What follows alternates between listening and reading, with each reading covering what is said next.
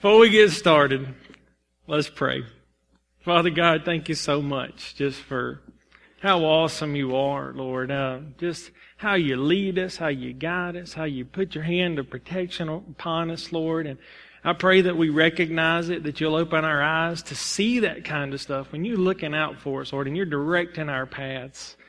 And Lord, I also ask that you open our ears that we can hear you our minds so we can know you more and understand just a little more than when we came in. Lord, we just want to grow in you and continue to grow and become mighty men of God, become women of God, become children of God that represent their Father well, Lord. But most of all, Lord, open our hearts so that we fall in love even more with you.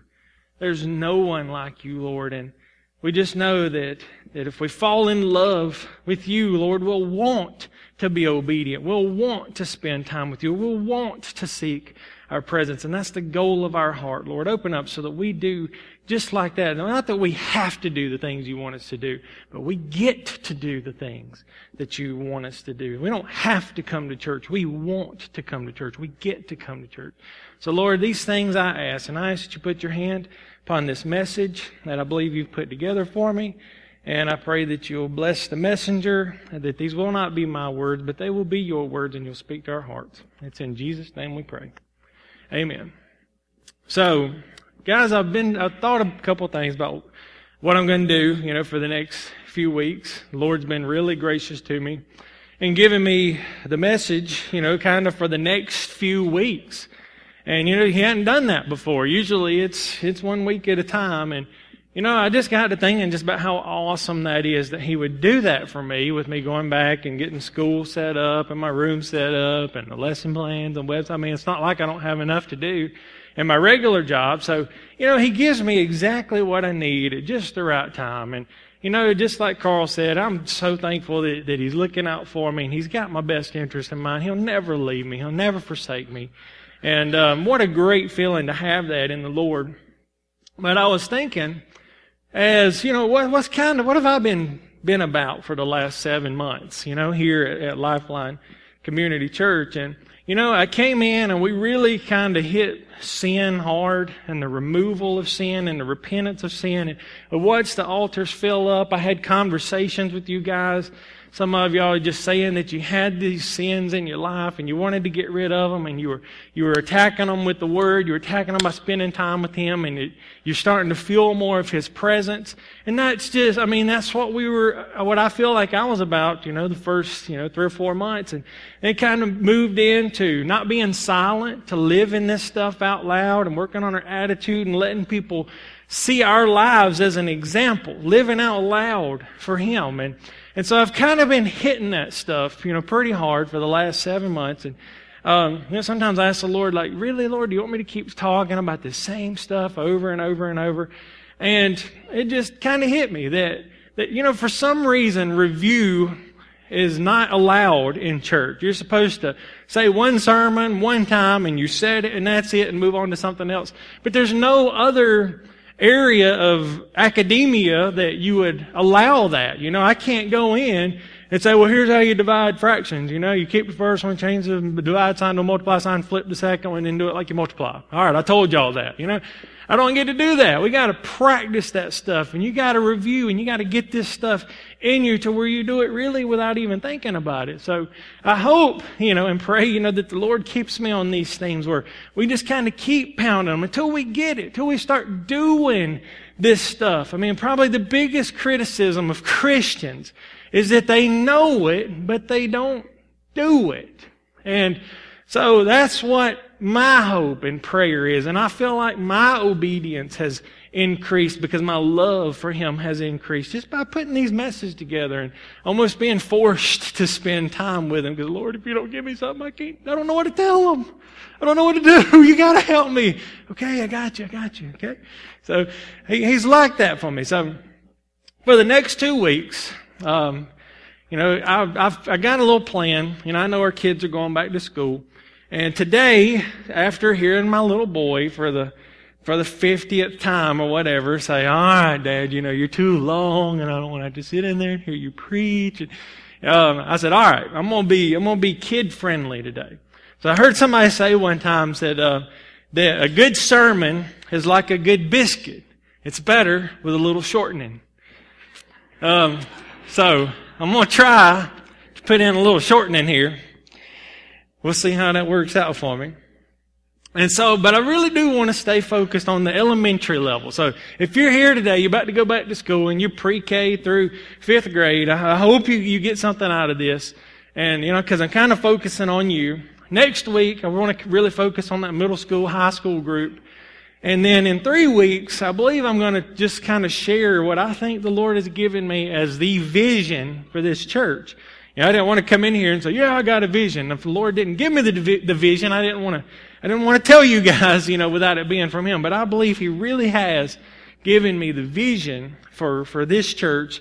And so, you know, to a couple weeks from now, plan on, you know, just kind of doing like a vision Sunday and just to show you where we are and where I believe we're heading. And so today, um, I'm going to do a little, little sermon called A Very Bad Trade. Okay? And the, the start of it comes from the story of Jacob and Esau. See, his little thing says the birthright. So this is Esau, you know, they try to make him look a little hairy. And, uh, Jacob over there's got the bowl of stew and, you know, and it's looking like a trade, you know, so, you know, he's really, really hungry. And so he says, listen, I gotta have something to eat. And he says, I'll give it to you if you'll trade your birthright for me. And let's look at that story in Genesis chapter 25, verse uh, 29. Once, when Jacob was cooking some stew, now this guy knew exactly what he was doing. He could cook very well. And he's making this at just the right time because Esau came in from the open country famished, okay? Seriously hungry. You know, he hadn't had anything to eat all day, been hunting all day. He's ready to eat. He said to Jacob, quick. This is urgent. Let me have some of that red stew. I'm famished. That's why he was also called Edom. Jacob replied, first, sell me your birthright. Now, we, you know, I don't know, we probably don't think of the birthright really as anything, but back then, this was a huge deal, okay? If you had the birthright, you had a, a few things that was seriously in your favor. For one, you were recognized as the oldest, okay? And so the, the, for two, you got a double portion of your father's inheritance. So let's say that, you know, your dad was worth $3 million, which, you know, I doubt anybody in here's worth that. Um, so $3 million. Well then, if you were the oldest, and, you know, when your father died, you would inherit $2 million. The second would inherit one. So the, the oldest got a double portion of what that younger one got. So Jacob, you know, he came out second. They were twins. They were in the womb at the same time, but Esau came out first. So just by being born, he got the, he got the birthright. I mean, he was the one that had the rights to everything, but Jacob came out second and he wanted it. Okay? Now just to tell you how big of a deal this is. When any of the Jews say, talk about God, they talk about the God of Abraham, Abraham, Isaac, and Jacob. Now, wow! Now, Esau actually came out first, and he had the birthright. So we should be saying here, all these thousands of years later, the uh, God of Abraham, Isaac, and Esau. This is how big of a deal this guy, this guy's about to make a trade. He says, look, I'm about to die. I am so hungry that I'm about to die, Esau said. What good is some birthright to me? But Jacob said, swear to me first. So he swore an oath to him, selling his birthright to Jacob. Then Jacob gave Esau some bread and some lentil stew. He ate and drank and then got up and left. So Esau despised his birthright. I mean, it doesn't say like, yeah, he just traded it. And this right here says he despised it. In Hebrews chapter 12 in the New Testament, is actually a verse that says, See to it that no one is sexually immoral. Not that I'm getting into that on a kind of a children's day, but I probably will a little bit next week for the teenagers. It says, See to it that no one is sexually immoral or godless like Esau. So he compares this kind of sexual immorality to being godless like Esau, who for a single meal sold his inheritance rights as the oldest son. So another thing that he gave away was just his regard as the leader of the tribe. People will say, yeah, Esau was the firstborn. He's supposed to be the next, the next leader of the tribe. Guys, this was a, a very bad trade. You know, so much that, I mean, it changed history. You know, it's changed the way we talk about the God of Abraham, Isaac, and Jacob. He sold those rights, gave up a double portion of the inheritance, gave up recognition as the oldest, gave up the recognition as for, for being the leader of the family, just gave all that up for one bowl of soup because he was hungry. So yes, we have these needs and yes, we have these urges and these wants that come into us, but you better make sure that you satisfy them in a God honoring way. Now, here's a little story I'm going to tell you, and this is the main part of the little children's thing that I'm going to tell you. And when I was about 21, 22 years old, I'd been saved, but I realized I was making decisions that were not God honoring. And I wondered why I was, I didn't feel close to God. I wondered why I could go to church and see other people lift their hands and cry and when they felt the presence of God. And I sat there and felt nothing. And so, you know, I started questioning these things. I said, God, I want to feel like this. I want to know, I want to experience what they're experiencing. Why am I not? And I was being sincere. You know, I didn't realize that my decisions, I was reaping what I was sowing. And I went to a church, a little church of God, and just decided to go at random on a Wednesday. And they were doing uh, like a little Bible school. And it was all for little kids. So I walk in and I'm like, oh, I can't believe I showed up today. You know, this is awful. You know, like whatever. So I just said, well, I'll sit through it. I can't leave and make it look like I just showed up and left. And uh, guys, I heard probably what today is just one of the most powerful things I've ever heard because God spoke to me through a children's story. It took me forever to get my hands on a copy of this story. And if you've ever heard this story, let me know. Because uh, it's really hard to even find on the internet. And so, but the story is called The Little Skylark. Okay? And I'm going to show you the, the pictures, and I'm just kind of going, just going to read the story. So, I hope it's as powerful for you as it was for me. It was a beautiful sunlit morning. You can go to the next one, the next picture. Uh, and the little skylark was sitting on the stake and rider fence, sunning himself. His feathers had just filled out to where he was a full grown skylark. He had tried his wings a few weeks before and they did beautifully. He could climb, he could glide, he could soar. Now he could make almost any landing. He was a mighty pretty little skylark. He was sitting there on the fence, admiring his feathers, when down the road came a little dwarf peddler with his little cart. Jingling his bell, the little peddler was crying, Earthworms! Earthworms! An earthworm for a skylark feather! The little skylark heard it, and he got excited. His mother had given him a little piece of a worm, and it surely tasted good.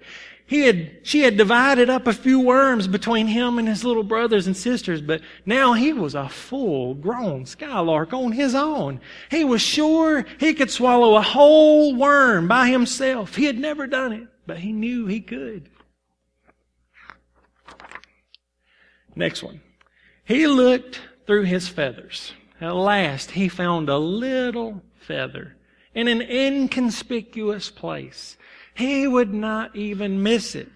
He plucked it out and held it in his little beak. The peddler came along and stopped, got out a big, fat, juicy earthworm, and gave it to the little skylark. The little skylark gave him his feather and swallowed the earthworm right down. Now he felt like a big skylark, a full grown skylark. None of the other skylarks had anything on him. He had swallowed a whole earthworm. The next morning, the little dwarf peddler came along selling his wares again. Earthworms, he cried, earthworms, an earthworm for a skylark feather. And again, the little skylark found a little feather in an inconspicuous place, plucked it out, and traded it for a nice, fat, juicy, delicious earthworm. What a treat! This was delightful. This went on for a day or two, and every morning a feather left the little skylark's coat. About a week went by. One morning, the little skylark got an inspiration. It was amazing he had not thought of it before. Why a little skylark like him could swallow two earthworms without a bit of trouble. So he plucked out two feathers. And when the peddler came along, he traded his feathers for two big, juicy earthworms. He left one lying down on the fence long enough to swallow the other one. Then he picked the other one up and swallowed it. He threw out his chest. He was a full grown, full fledged skylark. He had swallowed two earthworms at one time. Say, the next one.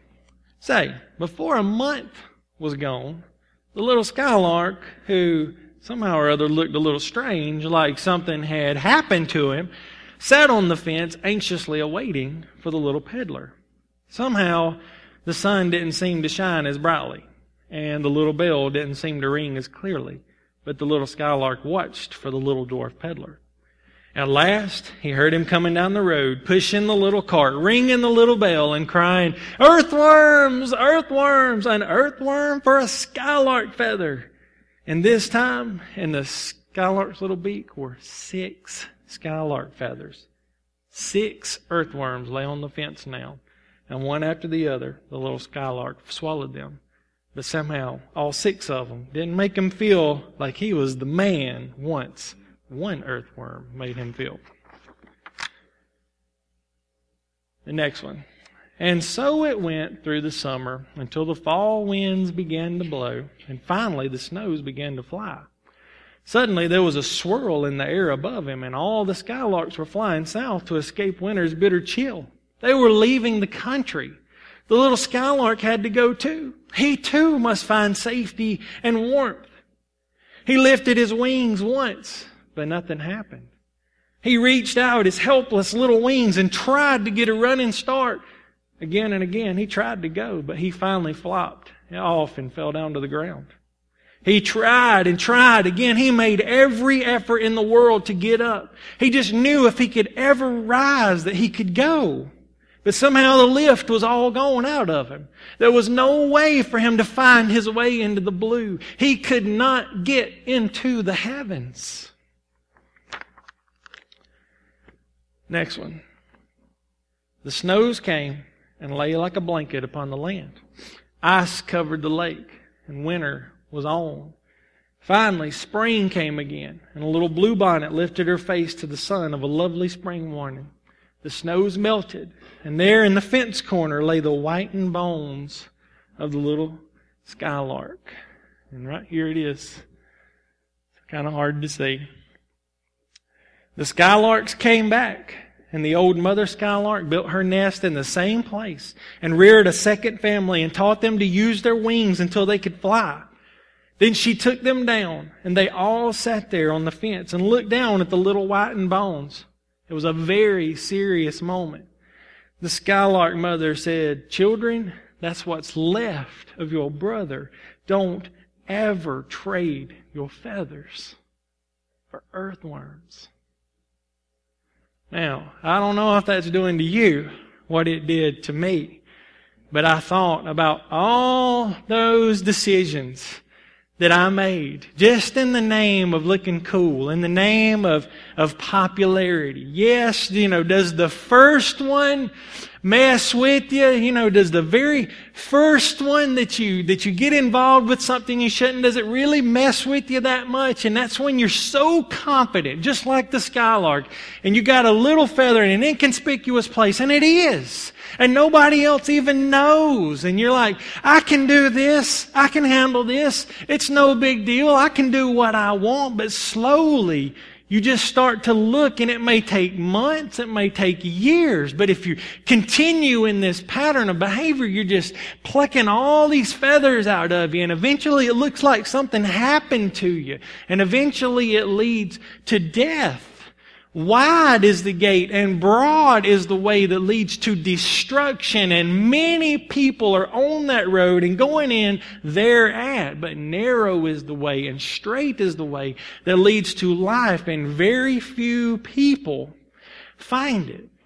So when you think about bad trades, I think about how kids trade so easily their integrity for just the easy way out. You know, I'll be in school. I trust every single one of them on day one.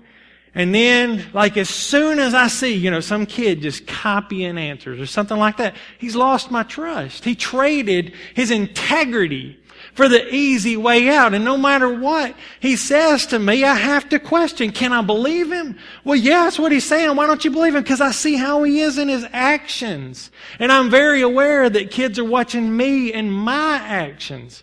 And there's, man, this, the story of the kid, and I know I've kind of told you this before, but I remember telling my kids that, uh, that, guys, I'll forgive you. Every day is a brand new day. And there was a, a kid that came in there and he did something and, and I got on to him for it. And the next day, you know, I just, I kind of rubbed it in his face. The next day I kind of rubbed it in his face. And, uh, one day he was talking about Christians. I said, well, do you believe I'm one? He said, no, I don't.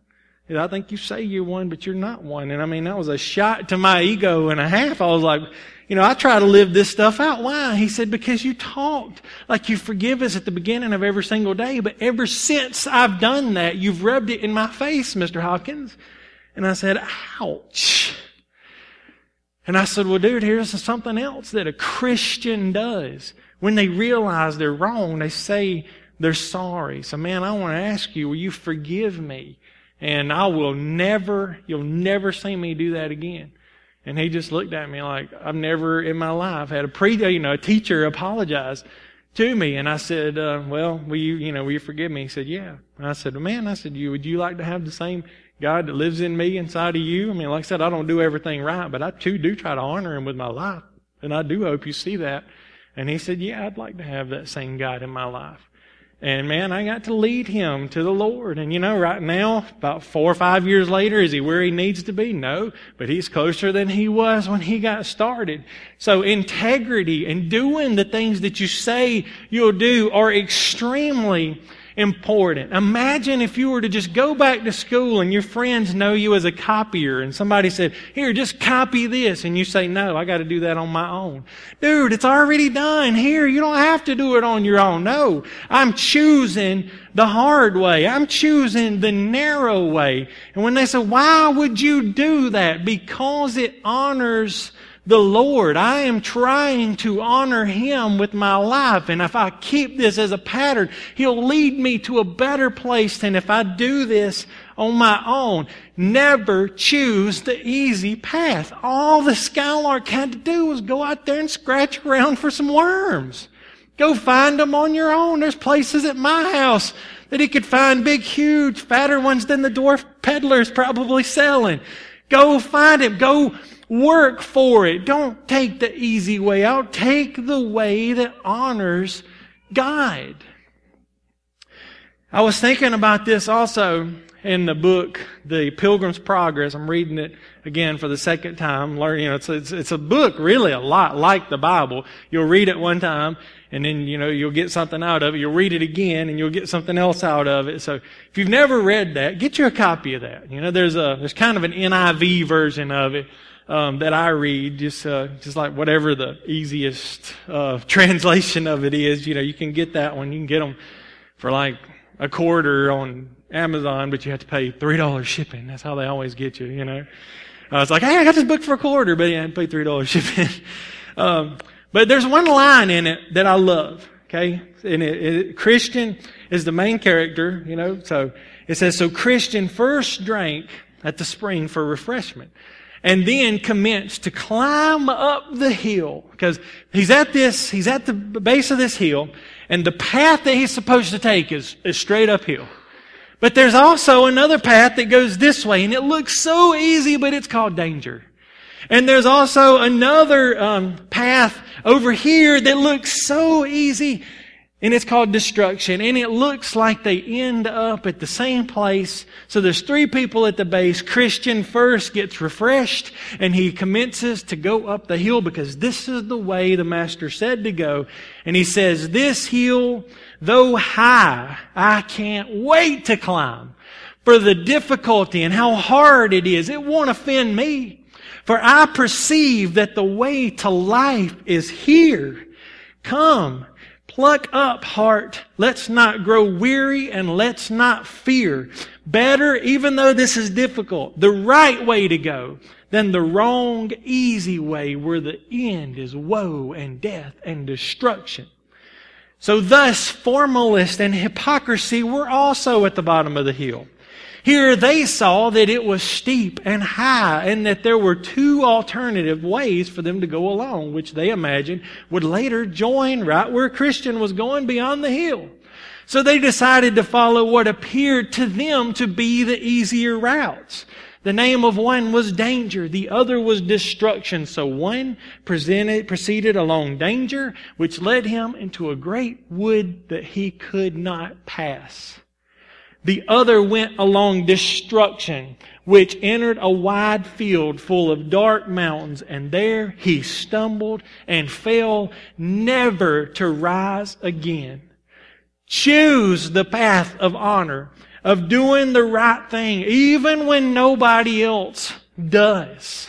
Choose the difficult way. It's the way that God changes you and gives you a work ethic that when you turn 18, 19, 20 years old, that, that you have this, this work ethic that employers desire, that they want. I remember a kid coming to me. I had him first period for like algebra two, and he was always late. And when I mean late, like 15 minutes left to go in class late. And one day, I mean, he was failing my class, obviously, because he was never in there. And I said, dude, I said, what are you going to do when you get a job? Well, when I get a job, it'll be different. When I get a job, I'll go to work because that'll be different. I'll be getting paid. I said, man, you're developing the work ethic now. You will do then what you're doing right now. And the kid landed like an unbelievable job at Duke Power. And I mean, like he's starting out way up there. I mean, he got so fortunate. And I happened to know one of his supervisors. And I saw him in the country cupboard one day and I said, How is this kid doing? He said, He won't make it. I said, Why? He said, He shows up late. He doesn't do any work if nobody's right there on top of him, but if somebody's right there looking at him, yeah, he'll work and he does, he does pretty good. But, you know, a few months went by and he was gone. I don't know where he is now, but he don't have a job like the one that he had. And what he had done was through not coming to school and not doing work, the very first time you choose to not go to school because you don't feel like it, and the first time you don't come to school and work, is that going to bother you? Is that going to mess your whole life up? No, that's a feather in an inconspicuous place. But do it again. And then do it again. And then do it again. And then you start to realize that you can't follow the teacher because you spent too many years plucking out feathers and you don't understand anything that this goes and you keep on doing it and you wonder why you can't get a job. And you wonder why you don't have the life that other people has. It's because you chose the easy way. Choose the path of honor, of doing the right thing, even when nobody else does. So, I had one more point to this, but I think I'll save it till next week because I really do want to put that shortening in my biscuits. And, uh, but I do want us to do something. And Marcus, if you want to, if you want to come on up, I think we're going to do something very important here, and we're going to do this again next week.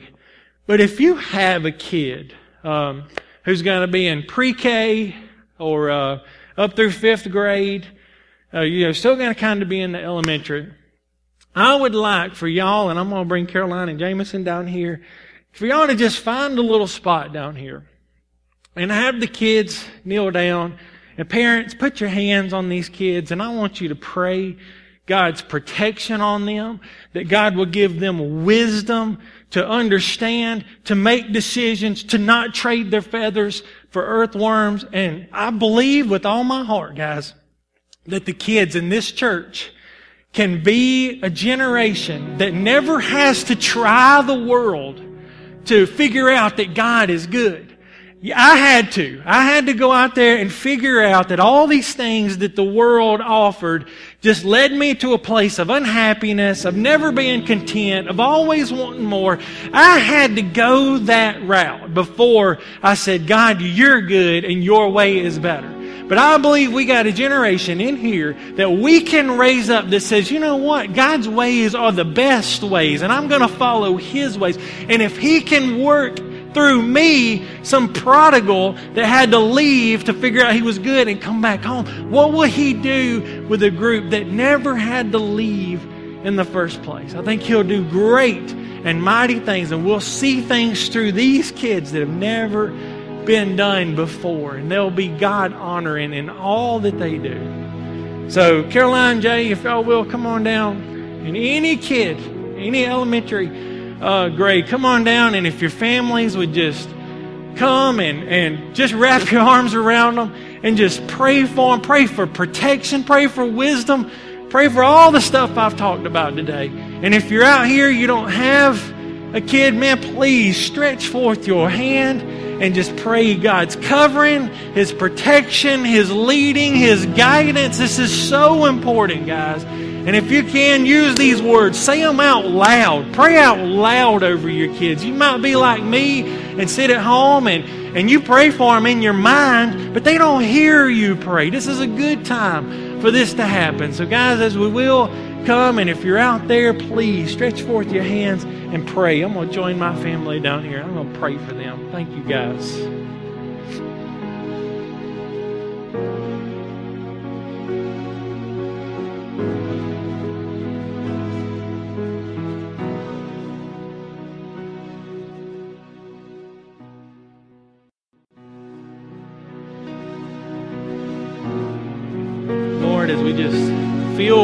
Presence down here. Just think about how your word says, Don't forbid these children to come to me, let them come to me. Lord, I pray your protection upon these kids. I pray wisdom on these kids, that you'll give them wisdom to see the consequences of their decisions that they're making now. Long before, Lord, they experience the what the skylark experienced. Lord, thank you for your presence in this place. Thank you for my family, and thank you for a church that supports me in what I'm trying to do in raising God honoring kids. There is no one like you, Lord, and we just want to thank you for what you've done here today and in the families that have come forward. Till we see you again next week, Lord, we just your, pray your hand of protection upon us. And I want to say one more prayer for the teachers that are, that are going back this week. That, Lord, you'll help them to prepare and give them a wisdom to, to honor you in the way that we teach and the way that we treat people and the way that we have joy and the way that we represent Christ. Let our light shine before men so that they see our good works and glorify not us, but our Father in heaven. We praise you, Lord. We thank you for all that you do. In Jesus' name, amen.